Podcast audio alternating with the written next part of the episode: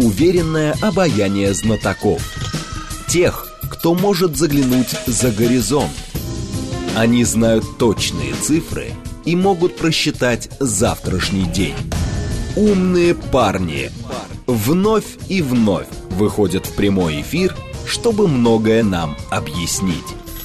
Программа предназначена для лиц старше 16 лет. 15.06, столица радиостанция «Говорит Москва». У микрофона Евгения Волгина. Мы с вами продолжаем. Наш умный парень сегодня Михаил Виноградов, политолог, руководитель фонда «Петербургская политика». Здрасте, Михаил. Добрый день. Наши координаты 7373948, телефон, смски плюс 7925 8888948, телеграмм для сообщений «Говорит Москва-бот». Смотреть можно в YouTube-канале «Говорит Москва» и во ВКонтакте тоже можно смотреть канал а, «Радио Говорит Москва» официальный. И еще у нас телеграм-канал «Радио Говорит Москва», там тоже есть трансляция, поэтому, пожалуйста, подключайтесь. Давайте же про этот разговор странный поговорим. Что вот. за разговор? Э, разговор, где э, голос, похожий на Иосифа Пригожина, говорит с голосом, похожим на голос бывшего сенатора, Ахмедова, насколько я понимаю. И вот они там много, значит, нецензурной брани и обсуждают, какой ужас и кошмар и так далее. Почему я говорю, что голос похожий на? Потому что Иосиф Пригожин сказал, я не я. Это вообще не я, это нейросеть. Он сказал, что может быть не я, он так не уверенно. Он да, вначале жестко, а потом так э, ну, стал вот... вспоминать, э, перебирать в памяти. Что там все-таки было на самом деле. Но интересно, конечно, там сразу публика, я так почитала, значит, разошлась. Одни говорят, наказать, пороть, карать, там все по... Там концерты запретить, ужас, волчий билет выйдет. Другие говорят, да слушайте, а что, ну вот, значит, будет осторожней в следующий раз. В конце концов, ну, ну вот что трогать, э, на обиженных воду вывозить, в конце концов. Но любопытный тезис был, у кого-то я выслушала, э, вычитала, что, э, значит, с одной стороны, предполагает вероятность какой-то реакции государства, а с другой стороны, справедливо ли замечание, что вот так думает элита, и это демонстрация раскола, и в какой-то степени это вышло на поверхность, или это вылили на поверхность? Ну, конечно, публикация разговора – это важное знаковое событие. Да? И потому что повестка не очень плотная, и, конечно, а тут есть что обсуждать. И, знаете, последние годы много пишут о конце профессии журналиста, о конце профессии политолога, то из-за политических реалий, то там за интернет-сервисов, но, наверное, та ревность, которую испытали многие говорящие голосы к способности к метафорам, к ярким каким-то характеристикам, а, которые а, испытывают э, представители российского истеблишмента или их кибердвойники, а вот она, конечно, она, конечно, впечатлила и вызвала ревность у самых разных говорящих голов, насколько я понимаю. Что касается числа говорящих, ну, в какой я, я даже не стану обсуждать, эм, фейк это или не фейк. В принципе, mm-hmm. все понимают, что не фейк. Эм, поэтому, э, наверное, по тому опыту общения, который есть у каждого там из нас, у вас, у меня, у кого-то еще там, да, за а, рамками эфира, понятно, что подобные фразы, подобные характеристики, может быть, чуть-чуть более такие с менее снабженной обсценной лексикой, мы слышали не один и не два раза, да, не хочу говорить слово каждый день, но, тем не менее, здесь э, трудно говорить, что что-то э, принципиально выдумано. Угу. Поэтому, конечно же, если говорить э, всерьез о неком разломе восприятия ситуации, и у тех, кто сразу отвергал действия России, и у тех, кто был бы не против, чтобы Россия там быстро победила, но так вышло, что она быстро не победила, конечно, существует достаточно серьезное, давайте найдем слово, разочарование, угу. ощущение такой некоторой, как говорят, чебурашка безысходности. Вот, это э, присутствует. Является ли это расколом элит? На мой взгляд, нет. Потому что раскол элит начинается не тогда, когда элиты начинают говорить то, как они на самом деле думают. Представители истеблишмента вообще люди информированные, а поэтому критичные и в чем-то более сдержанно воспринимающие реалии. И в известной степени они почти так говорят почти всегда. Может быть, не так эмоционально и образно, как это было а, в а, знаменитом разговоре или его двойнике. Вот. Но тем не менее, раскол начинается тогда, когда, видя ну, эту самую Чебурашкину безысходность а, или тревожность за ситуацию, представители истеблишмента начинают вырабатывать собственную стратегию, начинают действовать, начинают договариваться между собой, координироваться, потому что политика угу, это коллективное действие. Угу. А вот, и когда появляются такие уже телодвижения, появляются какие-то полюса ожидания, даже у, сам, у самих представителей истеблишмента, можно говорить о признаках раскола элит. Если посмотреть на риторику э, людей, похожих на, то, в общем-то, они э, скорее пребывают в вот этом ощущении такой депрессии, э, просмотра ночью киноклассики советской и американской, э, говорят они о желательности уйти как-то в тень и особенно не высовываться, чтобы тебя не заметили, то есть признаков того, что называется сопротивление, э, мы не видим. И в этом плане эти люди для российской власти, ну, почти безопасны, если, конечно, не считать, что российская власть всерьез верит, что там 90% за. Но, с другой стороны, это же можно характеризовать как э, такое глобальное потребление. Ну, то есть это люди не последние люди, там люди хорошо зарабатывающие, очевидно, совершенно, находящиеся в какой-то момент в фаворе, вот, э, умело маневрируя и не раскрывая, какая же все-таки политическая позиция она есть, но какая, не я вам не скажу. И это же тоже определенного рода сигнал. То есть, насколько я понимаю, по-моему, я это вот у кого-то из ваших коллег вычитала, что будет очень странно, а, если тот же самый э, там, Иосиф Пригожин появится а, среди а, там, разных, не знаю, депутатов, политиков и прочее, как будто бы это будет нормально. Вот это уже не будет нормально. Для кого? Ну, в целом как-то не комильфо, что ли. Ну, опять же, наверное, когда он появлялся в этих тусовках и в кулуарах общался с людьми, наверное, э, в известной степени обмениваясь мнениями, и думая об, об других людей, он в известной степени подобные оценки произносил и слышал. Наверняка. Вот. С точки зрения символики, ну, наверное, как бы логи... Э, российская власть э, попытается, чтобы история как-то забылась, рассосалась. Вот. Хотя, конечно, она показывает, ну, актуализировала тему довольно серьезного зазора. Зазора да? между публичным радикализмом, который демонстрируется говорящими головами в телевизоре, с трибун и так далее. патриотами вы имеете в виду? Ну, слушайте, как вот назвать? Я не буду обсуждать, насколько эти люди искренне, кто из них искренен, кто из них считает, что так нужно и так правильно, mm-hmm. и так можно переиграть аппаратных конкурентов, там, да, а тем декларируем радикализмом и, в общем, достаточно не самым радикальным, не самым агрессивным в мире российским обществом, а, которое сегодня имеет место, которое скорее пытается спрятаться в норку, а, с тревогой прислушиваясь к разным слухам и возможной попытке их а, на что-то еще рекрутировать, нежели там, да, демонстрируют максимальную солидарность, причастность, поддержку и так далее. Угу. Это накладывается на второй, кстати говоря, а, зазор между манифестацией радикализма публичного и, в общем, достаточно нерадикальными действиями, в том числе на фронтах, которые мы видим последние ну, полгода примерно с конца октября, когда и постоянные а, разговоры о том, что мы можем и дальше, помните, в декабре министр Лавров заявил, что если Украина будет так себя и дальше вести, мы ведь и армию можем применить, а, конец цитаты, а, вот, и а, вот а, и каждый раз ожидание. Вот будет послание президента, и они покажут. Вот mm-hmm. будет что-то еще там, или встреча с Китаем, и они покажут. А вот, и этого не происходит. По большому счету есть там три точки на тысячекилометровой линии фронта, где происходит столкновение, но, мягко говоря, там на сегодня такой, ну, биржа прогнозов, там российское наступление а, котируется вот по состоянию на конец марта не очень высоко. Uh-huh. Но, то есть, стоит ли какой-то предполагать вероятность реакции от э, государства? Или как раз э, вот, э, условно и игнорирование – это максимум, что может быть? Потому что, ну, все равно забудут. Информационный как бы, поток такой мощный, что даже если бы он ничего не сказал, это, по-моему, в «Беспощадном пиарщике» как раз было написано, что если бы молчал, то все бы забыли гораздо быстрее. Понимаете, государство это же такая наша абстрак... некая абстрактная фантазия. А да? кто Существует это, да? большое а количество разных угу. людей с разными рефлексами, разными привычками, разными ожиданиями, разными предположениями о том, чем все кончится. Вот, поэтому, конечно, какое-то количество активистов, которые а, пытаются а, криминализировать все, мягко говоря, сегодняшняя криминализация тех или иных критических слов не выглядит вполне конституционной, да, а, э, и, тем не менее, существующая криминализация касается публичного пространства. Телефонный разговор, конечно, не является публичным распространением, чего бы там ни было. Никакого состава преступления в этом нет и быть не может.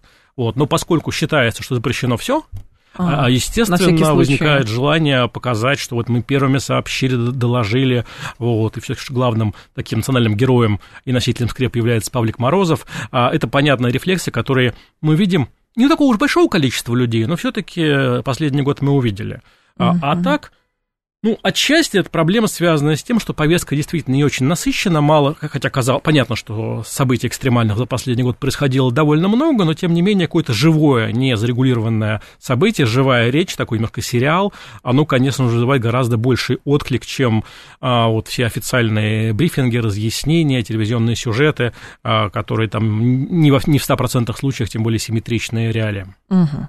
А, хорошо, тогда раз уж про, значит, повестку, про радикальную с вами заговорили, вот тезисы современной политпропаганды.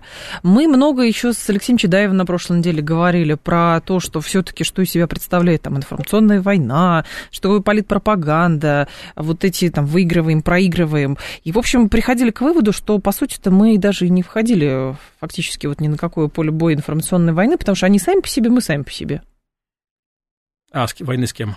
Ну, я имею в виду, как условно, с западниками. Вот у западников есть э, там весь э, мировой пиар, джар, все это работает на то, чтобы, значит, показать, какой ужас и кошмар представляет из себя 17 миллионов квадратных километров на карте мира. Uh-huh. А наша основная цель – убедить самих себя в том, что все совсем не так. То есть мы работаем на внутреннюю аудиторию, они работают на нашу аудиторию, а мы работаем на внутреннюю и не можем работать на их аудиторию, чтобы переубедить э, как бы контрагента.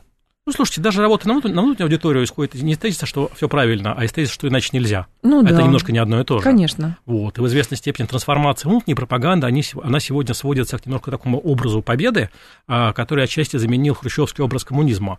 А, когда в хрущевские годы были популярен тезис, что коммунизм уже на горизонте, угу. на что Острослова говорит, что горизонт – это воображаемая линия, которая отдаляется по мере а, приближения, и э, слоган не самый, не, не самый удачный. Что касается э, работы на внешнюю аудиторию, я думаю, что особенных шансов здесь, э, даже, даже начинать какую-то информационную войну большого смысла нет. Для того, чтобы ее начинать, Понимаете, логично в спорных ситуациях, в эксцессах, которые возникают, ну, там та же Буча, говорить, давайте найдем а, следователей там, из э, относительно нейтральных стран, из Аргентины, из, а, кто там из стран не, не, относительно нейтрально себя вел, ну, где есть какие-то а, кадры, а, там, не знаю, из а, Кореи Южной, mm-hmm. откуда-то из, там, из Индонезии, то есть стран напрямую не вовлеченных. Там, да, тем не менее, поскольку все-таки главный официальный тезис вы все врете, а, он, конечно, не предполагает поиска деталей, поисков, поиска каких каких-то нюансов, а, и в этом плане я, я думаю, что эта информационная война даже не начиналась в силу понимания ну, утопичности и, в общем, несоразмерности как бы сил а, между двумя информационными машинами. Когда ты показываешь, что, собственно, побеж... кто сильнее, тот и прав, естественно, а, музы в это время берут паузу. Ага. Но с другой стороны, там те же самые северные потоки. Вот мы говорим, что там а, уж сколько, значит, эта тема муссируется, и там через ООН пытаемся еще что-то, и мы постоянно говорим, что этим невыгодно, этим не, а мы считаем по-другому. А этим, то есть какие-то а сюжеты вы не берутся. И... когда произошел подрыв северных потоков? Какого-то сентября, по-моему, да, или какого- октября. Какого-то сентября, Да. совершенно верно. А в, повестке это появилось где-то в, начале марта. Когда Где- Херш э, выступил со своим э, расследованием. Я понимаю. Ну, то есть одно дело, когда вы выходите из своей, своей версии по поводу текущего Да. происшедшего события, вот, а другое дело, когда вы там, не знаю, расследуете, расследуете строительство БАМа или Транссиба а, или убийство Александра II, а, то есть это выглядит достаточно парадоксально и незаведомо выигрышно. Примерно та же история с северными потоками. Есть ли точка зрения, а, ло- логика в рассуждениях о том, что это, это сделала там, американская сторона, украинская сторона и так далее? Ну, конечно, есть. Я не знаю, как Мгм. было, но это такая достаточно цельная модель, и многие эксперты там, по энергетике даже вполне нейтрально настроены, и к этой э, модели скорее присоединяются. Да? Так. Но говорить об этом в начале марта, может быть, в ситуации, когда событий не так мало и отчасти как бы не о чем а, говорить, наряду, не знаю, с признанием геноцидов, геноцидом каких-то там убийств гитлеровцами в Воронежской области как, э, советских людей, то есть, мягко говоря, темы важные, чувствительные, но высосанные из пальца. А вот, конечно, в этой ситуации э, труднее уже э, э, хайпить на том, что уже все давно забыли и что, как говорят в футболе, заиграно. Ну, то есть не, не умеем или не хотим, как вы думаете? Это же тоже наука Одно другому не мешает. Слушайте, вот эта Думаете? граница между а, м, м, параличом, а, саботажем, а, дезорганизованностью и случайностью, она, никогда, она, она не, всегда, не всегда ясна. Она вообще не, не всегда ясна управленцу в, люб- в любой реальности, даже вполне мирной. Думаете? Вот, и сего- ну, слушайте, любой большой процесс управленческий, он хаотичен, да, и управленец, он борется с хаосом скорее, нежели наводит порядок. А вот, поэтому эта граница, конечно, мало кому ясна.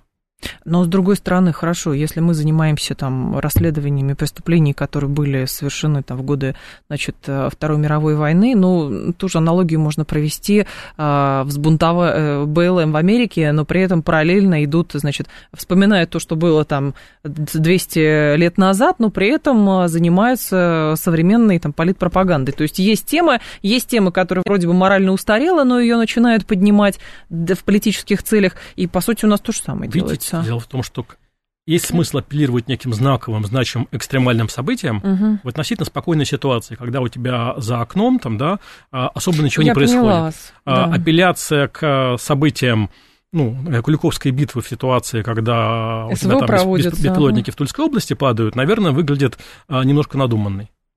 Хорошо, а логика такая, мы ничего особенно говорить не будем, потому что правда за нами, и мы просто молчком все это сделаем, а потом вы сами увидите, на чьей стороне правда. Ну, в этом есть логика. Другое дело, что там за 13 месяцев, э, наверное, пока такая ничья.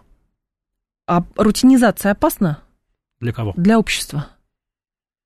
Ну, как просчитывать интересы общества, понимаете? Дело в том, что э, на сегодня, как бы, безусловно, общество э, находится в состоянии такого принятия, там не сказать, что там гнева или... Вот эти пять стадий, ну, да, мы да. сейчас на какой из а, них?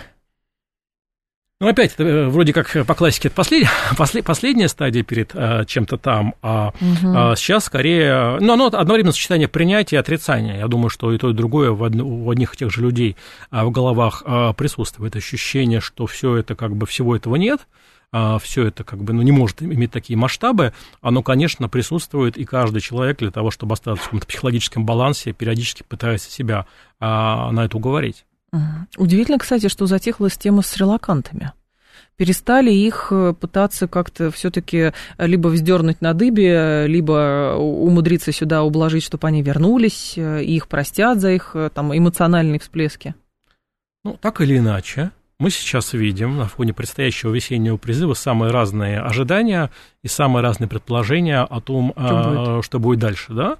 Вот, и в этой ситуации сформулировать какой-то непротиворечивый тезис достаточно сложно. Плюс мы видим, что российское общественное мнение в целом готово забыть релакантов, забыть, угу. там, не знаю, Пугачеву, Ротару, ну, всех, всех, всех, всех, всех забыть, вот, но при этом особой агрессии, особенно гнева в их адрес не демонстрируют, посольства стран, куда они, где они находятся, не пикетируют, а, даже за деньги, вот, поэтому я бы не сказал, что а, эта тема настолько уж а, цепляет. Она хороша в части вот, апелля... а, критики в адрес богатых, вот, другое дело, что ну, в ситуации, когда вы пытаетесь рекрутировать, в том числе, возможно, вторую волну, все-таки за счет контрактов и повышенных денежного содержания, все равно вы тем самым косвенно работаете на стереотип, что военные действия это дело более бедных, для которых мотивированы mm-hmm. этими mm-hmm. деньгами. И этот не очень приятный для вот, идеологии момент, он не педалируется, но его невозможно отрицать просто на фоне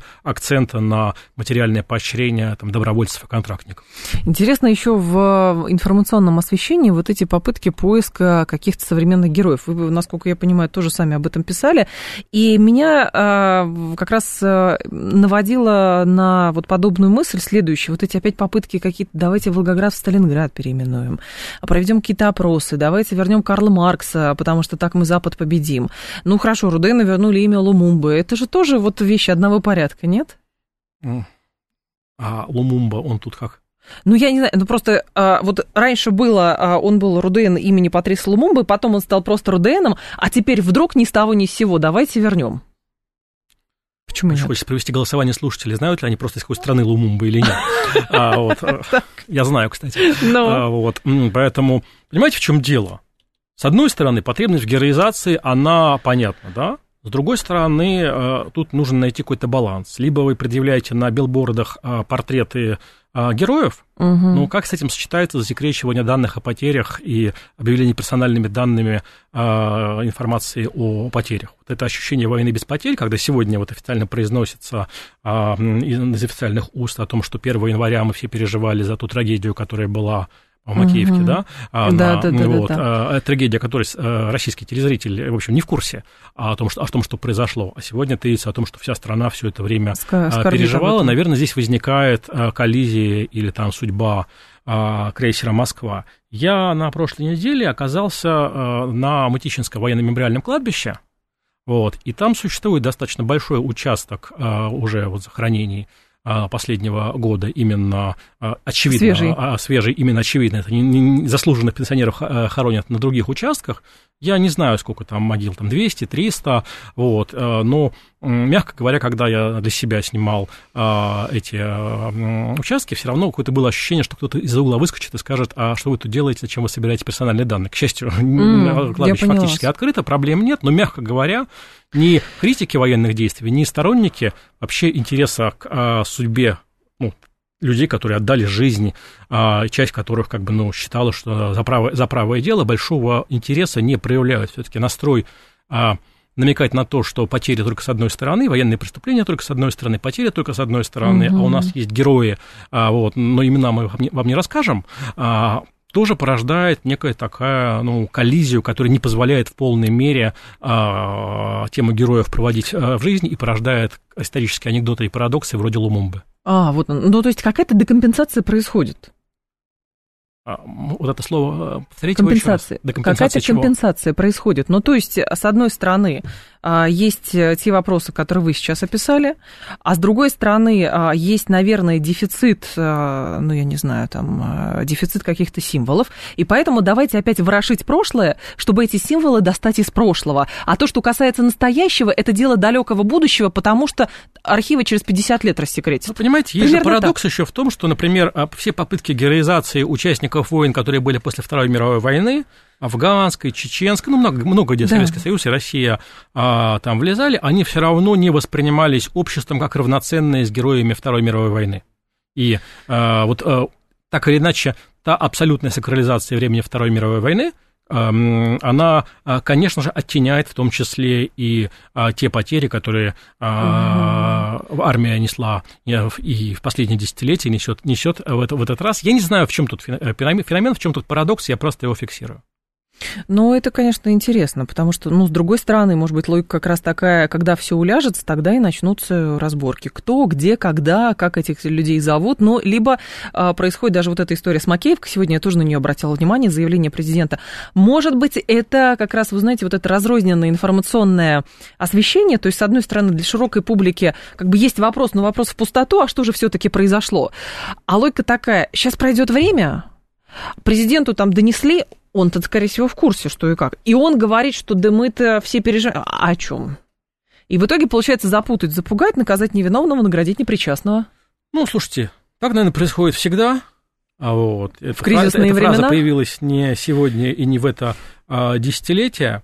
А вот, поэтому некое, когда мы говорим, что государство, оно не, не, не одно целое, когда э, по поводу судьбы там релакантов или героев да, да, да. А, телефонного разговора, конечно же, есть как бы рефлексы, требующие воспроизводить эстетику а, героизации участников Второй а, мировой войны, угу. вот, а с другой стороны, есть желание как бы не расстраивать тех, кто исходит из того, что войска наступают, что победа, она уже близко, а, а таких людей, собственно, немало. А, карту боевых действий особенно лишний раз не показывают, а, она вполне доступна всем, кто интересуется, но не сказать, что карту показывают каждый день, насколько мне известно. Вот, поэтому важно не мешать тем, кто исходит из того, что все идет примерно по плану, просто чуть медленнее, важно их не расстраивать. С другой стороны, есть, опять же, активность насыщения информации разного вида СМИ. То есть, с одной стороны, на, теле, на телеке не показывают каждый день, как вы говорите, карту, с другой стороны, зайти в телегу в какие-нибудь вполне официальные телеграм-каналы, а вот или около официальные, там все это есть для широких масс. Ну, слушайте, тот, кто как бы вовлечен, да, да, он, да, конечно, да, да, да. ситуацию может оценивать а, по-другому. Но для этого надо интересоваться, для этого нужно не испытывать отторжение, усталость от всего, что происходит, желание прогнать от себя а, вот всю информацию об этом, закрыться, уйти во внутреннюю миграцию, в собственное личное пространство. А это очень важная человеческая потребность, угу. и невозможно людей за это осуждать а, и а, критиковать. Поэтому, естественно, прикладывающие усилия, он а, находит более рельефную, более сложную картину, поэтому у нас, с одной стороны, плывет лояльность деятельность а, таких а, радикалов, как, не знаю, Игорь Стрелков или Виктор Алкснес. Угу. Вот, с другой стороны, а, начинаются там раз, раз, разнообразные вопросы, а, а иногда, собственно, адепты власти ищут себе какие-то дополнительные объяснения, а, пытаются находить всяких новых антигероев, а, которые отвлекают нас от выполнения того, что они считают священной миссией. А, Михаил Виноградов с нами, политолог, руководитель фонда «Петербургская политика». Программа «Умные парни», 7373948, телефон. Смотреть можно в YouTube-канале «Говорит Москва». Стрим там продолжается. Ваше сообщение я вижу. Плюс 7925 8888 948. А, телеграмм для сообщений «Говорит и Москобот». Информационный выпуск, и мы продолжим. Уверенное обаяние знатоков. Тех, кто может заглянуть за горизонт. Они знают точные цифры – и могут просчитать завтрашний день. Умные парни. 15.35 в столице. А, радиостанция «Говорит Москва». Микрофон Евгения Волгина. Наш умный парень Михаил Виноградов, политолог, руководитель фонда «Петербургская политика». Мы с вами продолжаем. Любопытно, кстати, Дмитрий Анатольевич молчит. Молчит. 24 марта, по-моему, у него были последние публикации. Они запомнились. Сейчас молчит. Запомнились. Пиратство предлагает, предлагает Дмитрий Анатольевич пиратство. В общем, торренты нас спасут. Мне кажется, за, за сердце схватились э, наши всякие вот эти компании, которые стриминговые сервисы наши русские. То есть в России два союзника, торренты и VPN. Ну, на самом деле, да. И поэтому я так понимаю, что можно в открытую говорить, что вот как бы не стесняться. Я скачиваю с торрента что-то. Слушайте, или все-таки нет? Самое, закон, закон-то не поменяли. Закон не поменяли, поэтому. Но я-то ничего не скажу, я не умею скачивать, сразу могу сказать. Но очень многие люди, которые пишут, конечно, явку с повинной вряд ли они понесут, но сам факт. Про что это все-таки? Ну, вообще, если выступать адвокатом Дмитрия Медведева, да. надо сказать, что все-таки тот мир сверх а, внимания к авторским правам, в котором Россия по не вполне понятным причинам оказалась в нулевые в десятые годы, он, может быть, не соответствует сегодняшним ре, а, реалиям, потому mm-hmm. что в известной степени для любого исполнителя для, вот важна расшариваемость а, твоего, твоей песни, твоей книги, а, и, собственно, многие исполнители зарабат, э, получ, капитализируют, получают имя именно на том, что сначала это было расшарено, да. а потом начинают а, зарабатывать. Поэтому отчасти вот индустрия борьбы за авторские права, она скорее описывает такую двуцифровую реальность, а, и сегодня, правда, может быть, не настолько а, это существенно и важно, когда вы в одном сельском клубе не можете показать фильм 50-летней давности без а, согласования с правообладателями, да, кажется довольно а, странным. В тех же постсоветских странах, в той же Украине, например, гораздо менее жестким было законодательство а, по авторским правам. Не случайно многие сервисы, которыми мы так или иначе пользуемся, угу. они такие сервисы, сделанные в этих странах, потому что там не было такого репрессирования. Понятно, что здесь была репрессивная машина, поэтому все пиратские DVD приходилось делать обычно либо на территории воинских частей, либо территории МВД, куда не могли зайти а, полицейские а, части. Ну, это небольшой секрет, угу. а вот я здесь тайны не открываю. Поэтому, строго говоря, наверное, объективно, там, вот эта борьба за авторские права, которые сегодня сводятся а, к переводу какой-то копеечки в фонд а, одного а, кинорежиссера за любое а, исполнение чего бы то ни было, она немножко выглядит там странно и абсурдно. С другой стороны, все-таки, наверное, представители власти не, не всегда логично, когда они приходят в детский сад и говорят, сегодня праздник непослушания. Угу. Потому что а, граница того, где можно слушаться, где нет, э, достаточно размыта. Вот. И, наверное, кто хотел, он, тот же Netflix, в принципе, Netflix в России можно подключить. Открою секрет, а, слушателям, у меня стоит там Netflix, там, да, и большой проблемы здесь нет, хотя сокращается количество переводов на русский язык, например. Хотя в чем-то это делает нас более а, продвинутыми в языках. Ну, может быть, как раз это же, знаете, как э, символ такой вот этого декларируемого разрыва с Западом, что тогда мы пытались встроиться и хотели, чтобы нас приняли, и поэтому мы говорим, мы будем бороться с пиратством, начиная с того, что были облаваны горбушки, заканчивая тем, что там блокировкой занимался Роскомнадзор вот этих вот э, сервисов, которые предлагали смотреть фильмы онлайн. А теперь разрыв этот произошел, и, и что мы будем ну, делать? Конечно, любая Зачем мейнстримовская мысль, она да. сначала появляется как маргинальная, и потом уже прорастает. Сначала да. тебя метут на горбушке, потом ты становишься, э, сказать, власть говорит от твоего имени. Не очень понятно, кому, кому есть попытка сделать больно потому что уход из России там Netflix, Disney угу. и масса игроков был, собственно, инициативой правообладателей. Россия их не выдавливала, не говорила, что вы недружественные, уходите противные, а, такого не было. Поэтому в известной степени правообладатели а, ушли а, сами, не особенно претендуя на российский рынок, и мирясь с тем, что те, кто сильно хочет, найдет способ а, смотреть. Конечно. Вот, и м, в этом плане вот не очень понятно, в чей адрес, э, сказать, Дмитрий Медведев а, слушайте, подождите, Дмитрия Медведева не было слышно, когда он про Фан говорил, э, буквально тоже на днях. На днях, а, был, ну, был большой, прошло, большой, большой, да. три дня, это, не, да, эти выходные, в конце концов, были. Хорошо. А, вот, поэтому, так. когда возникают более чувствительные темы, типа Фан например, мы видим, что российские чиновники почему-то очень сильно боятся. Знаете, знаю, знаю. Я пыталась, честно, разобраться а, в этой теме, но вот как-то не пришли. Тема, от которой как бы никто не выигрывает, тем более, что, приходя на стадион, вы, как правило, покупаете электронный билет, в котором есть ваш электронный адрес. Вы можете вы можете пройти по чужому билету, но, мягко говоря, это не массовое явление. Не, так, не настолько много людей готовы отдавать свои данные карточек, электронных адресов а, чужим непонятным болельщикам. Но, видимо, Поэтому... зрители больше не нужны футболу, я так понимаю. Да? Ну, если вот ну, эта так или иначе, футбольные вообще... клубы, которые достаточно сильно провисли сначала на ковиде, а потом на международной изоляции – и для них, э, может быть, не ключевыми было деньгами э, зрительские, зрительские билеты, но все-таки были. Uh-huh. И в этом плане, конечно, такой третий подряд удар по футбольным клубам а, э, достаточно ну, серьезно. К тому же это действительно ну, ту эмоциональную атмосферу, которая на стадионе, на полном стадионе возникает, на новых стадионах, построенных с крышами, где зеркалятся трибу, гул трибун, да, если они, да, они да. переполнены, все это как при, говорят нынешние психологи, обесценивает. А вот поэтому, когда возникает вполне тема, по которой, казалось бы, одним рочерком пера ты можешь обрести себе а, какую-то популярность, угу. ты говоришь о том, ну, давайте, может быть, там детей освободим от фан-айди. А, почему, собственно, не знаю, те же подростки, там, не знаю, лет с 12, они потенциально опасная категория, которые могут много чего устроить, которых не так просто идентифицировать. А вот, но те, им, им, тем не менее, амнистия, да, а, за еще несовершенные, правда, пока Ну, вроде просто нету уже, Михаил, вот этих вот... Э, у нас давным-давно уже выросло поколение людей, которые не помнят буйных фанатов.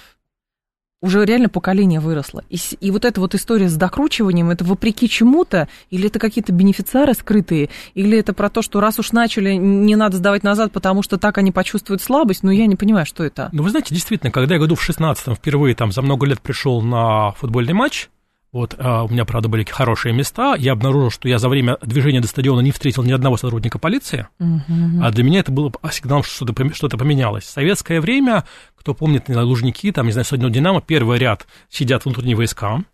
А, и, ну, такое ощущение было довольно, довольно осадное. Конная милиция Конная и все остальное. Была, Сегодня, да. когда на, пер, на первых рядах сидят болельщики и нет никакого массированного присутствия, ну, конечно, энтузиасты на поле выбегают, но, мягко говоря, не ежедневно, вот, и экстремальных ситуаций не возникает, а болельщикам скорее приходится, э, профессиональному спорту скорее приходится бороться за аудиторию с виртуальными видами спорта, она почти соизмерима сегодня, угу. как говорят нам а, социологи, а поэтому, конечно, всерьез такой масштаб агрессии снизился в сравнении с тем, что было и в 90-е, и а, в нулевые. Есть истории отношений между разными болельщиками отдельных команд, иногда искрит, ну, а, где а, не искрит. То есть, наверное, в этом есть элемент такого подозрения и недоверия к любой а, самоорганизации на непонятных каких основаниях. Тем более, что болельщики, которые долгое время считались таким более радикальным резервом власти, такими националистами, они, конечно, в последние годы а, политическую активность снизили. Там, скажем, многие э, команды в 2014 году приняли решение, что не будет никаких лозунгов а, по поводу Крыма, а потому что ценность движения фанатского для нас важнее, чем политические разногласия. Мы видим, что сегодня приходящие болельщики, там особенно нет никакой символики патриотической, угу. поэтому сегодня болельщики перестали рассматриваться как такой потенциальный актив, как говорили в ранние советские годы социально близкие да. элементы. Вот, и, возможно, есть и желание некое подозрение и желание запугивать верхи тем, что это непонятные люди, которые представляют себя уже ужасную, колоссальную а, угрозу. А вот страх достаточно надуманный, потому что, повторяю, все равно даже сегодняшние стадионы, они гораздо меньше а, 100-тысячных лужников и довольно редко переполнены. А, и в, в тех же лужниках вообще там почти не играют или играют там аутсайдерские а, матчи. То есть это совершенно не массовое движение. У людей появилось гораздо больше а, выбор, площадок и для выплеска энергии, ага. и для досуга. А, в принципе, выходить из комнаты, отрываться от компьютера, это уже подвиг. Ну, хорошо, тогда, раз уж мы с вами про вот эти социальные всякие группы заговорили, вот э, было на днях сообщение, что якобы создается, я так, честно говоря, не поняла, создается или нет какая-то партия, которая будет за семейные ценности, и там целая история, нужна эта партия, не нужна, кто повестку пытается оседлать, что это. Я так понимаю, есть какая-то попытка, или, может быть, желание поработать с какой-то консервативной частью общества. Так у нас и так общество, ну, довольно консервативное, поэтому зачем создавать такую партию? У нас что, есть противники семьи? Да вроде нет. Ну, первый вопрос, нужна ли партия? Знаете, на закате советской власти был анекдот, что чтобы выйти из КПСС, нужно иметь рекомендации двух беспартийных. Конечно, партия сегодня не самое популярное в мире слово.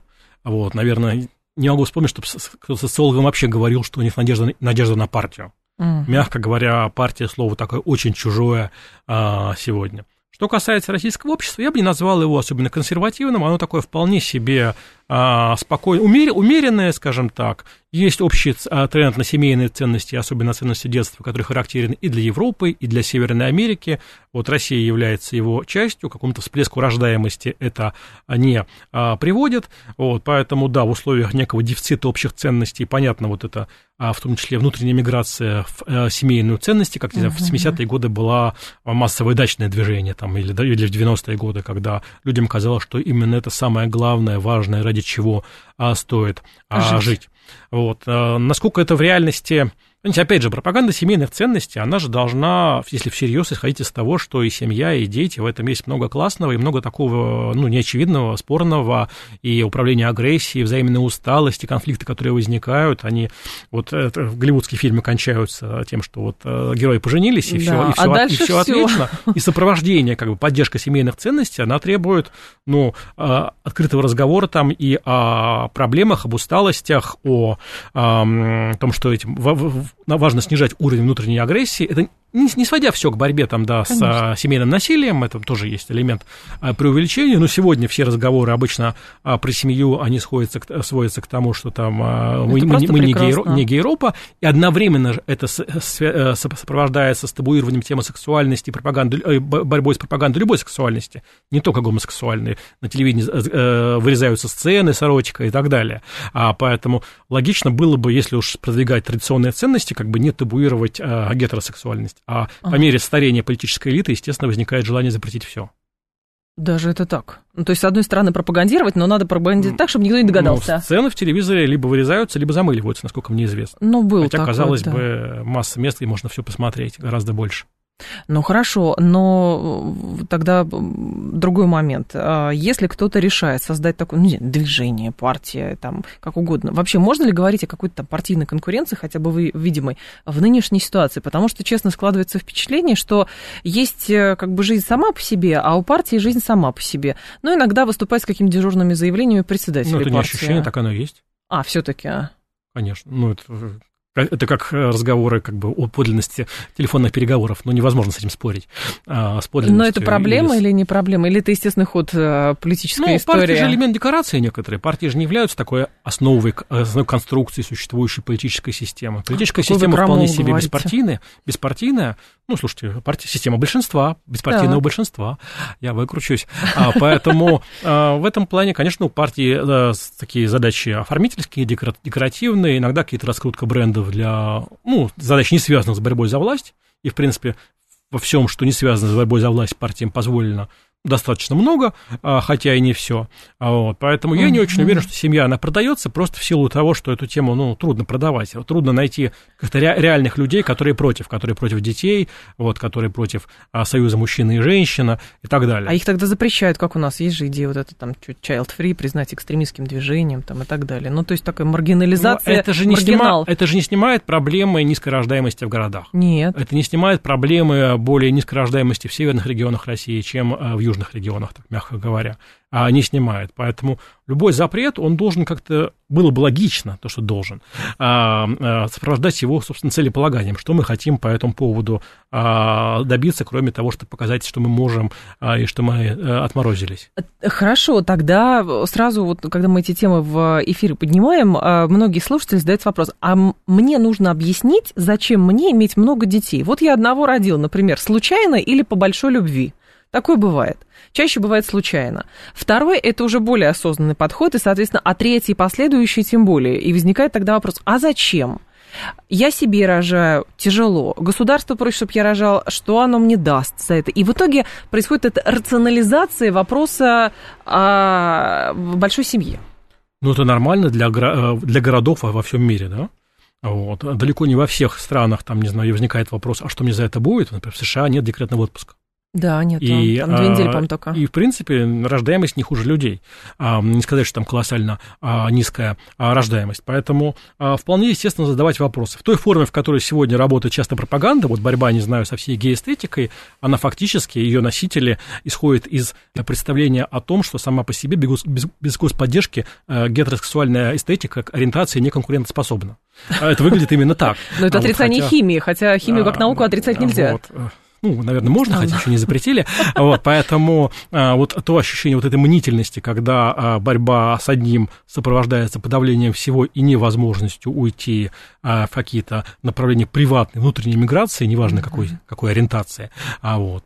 С точки зрения, опять же, вот, управления политическими рисками, логично было все это легализовать, потому что уход людей там в дачи, в ЛГБТ, в образование, в интернет, куда-то еще, он показывает им, что именно это настоящая жизнь, а политика пусть и занимаются те, кому а, положено. Так. Вот вместо этого происходит, к сожалению, выдавливание людей именно из этой ну, внутренней миграции, из того, куда можно забиться в норку, хотя, казалось бы, это и есть социальная база, социальная основа сегодняшней политической системы нейтральная. Так они же и так вроде бы забиты как раз в своей норки. Ну хорошо, это там не норка с э, нетрадиционными, нетрадиционной там, сексуальной ориентацией, а что-то другое. В любом случае эти норки есть. То есть вот, вот этот... Их а... становится меньше, а, потому что норка, меньше. норка наука, норка образования, норка, норка интернета, они все равно время от времени чувствуют на себе такое пристальное внимание большого брата. Товарищ майор заходит и говорит, что там у вас? Напрямую не заходит, но возникает как ощущение, что лучше вообще ни, ни о чем не писать, не писать об истории, не писать угу. о религии, не писать о сексе, а вот не писать о политике, естественно, об Америке. А вот, то есть все равно а, тебя это так или иначе касается. То интересно, что во многом вот этот э, тренд какой-то на цензурирование, вы, как вы описали сейчас там вот эти сцены, когда там замыливают какие-то эротические сцены в кино,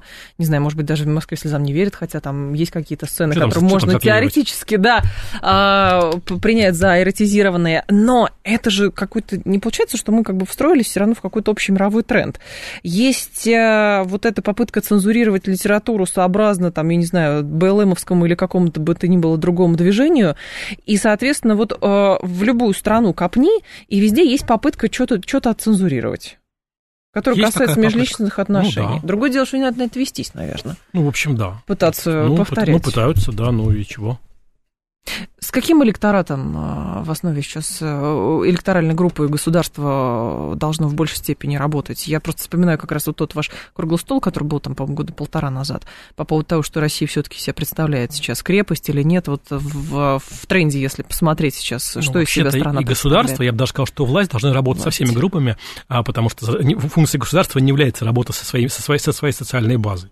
Что касается м, действующей как бы власти, да, понятно, что есть более-менее социальная база. Сегодня старший в меньшей степени средний возраст, женщины больше, чем а, мужчины, жители сельской местности и малых городов больше, чем а, миллионники, где все-таки а, жители часто а, критичнее или а, скептичнее.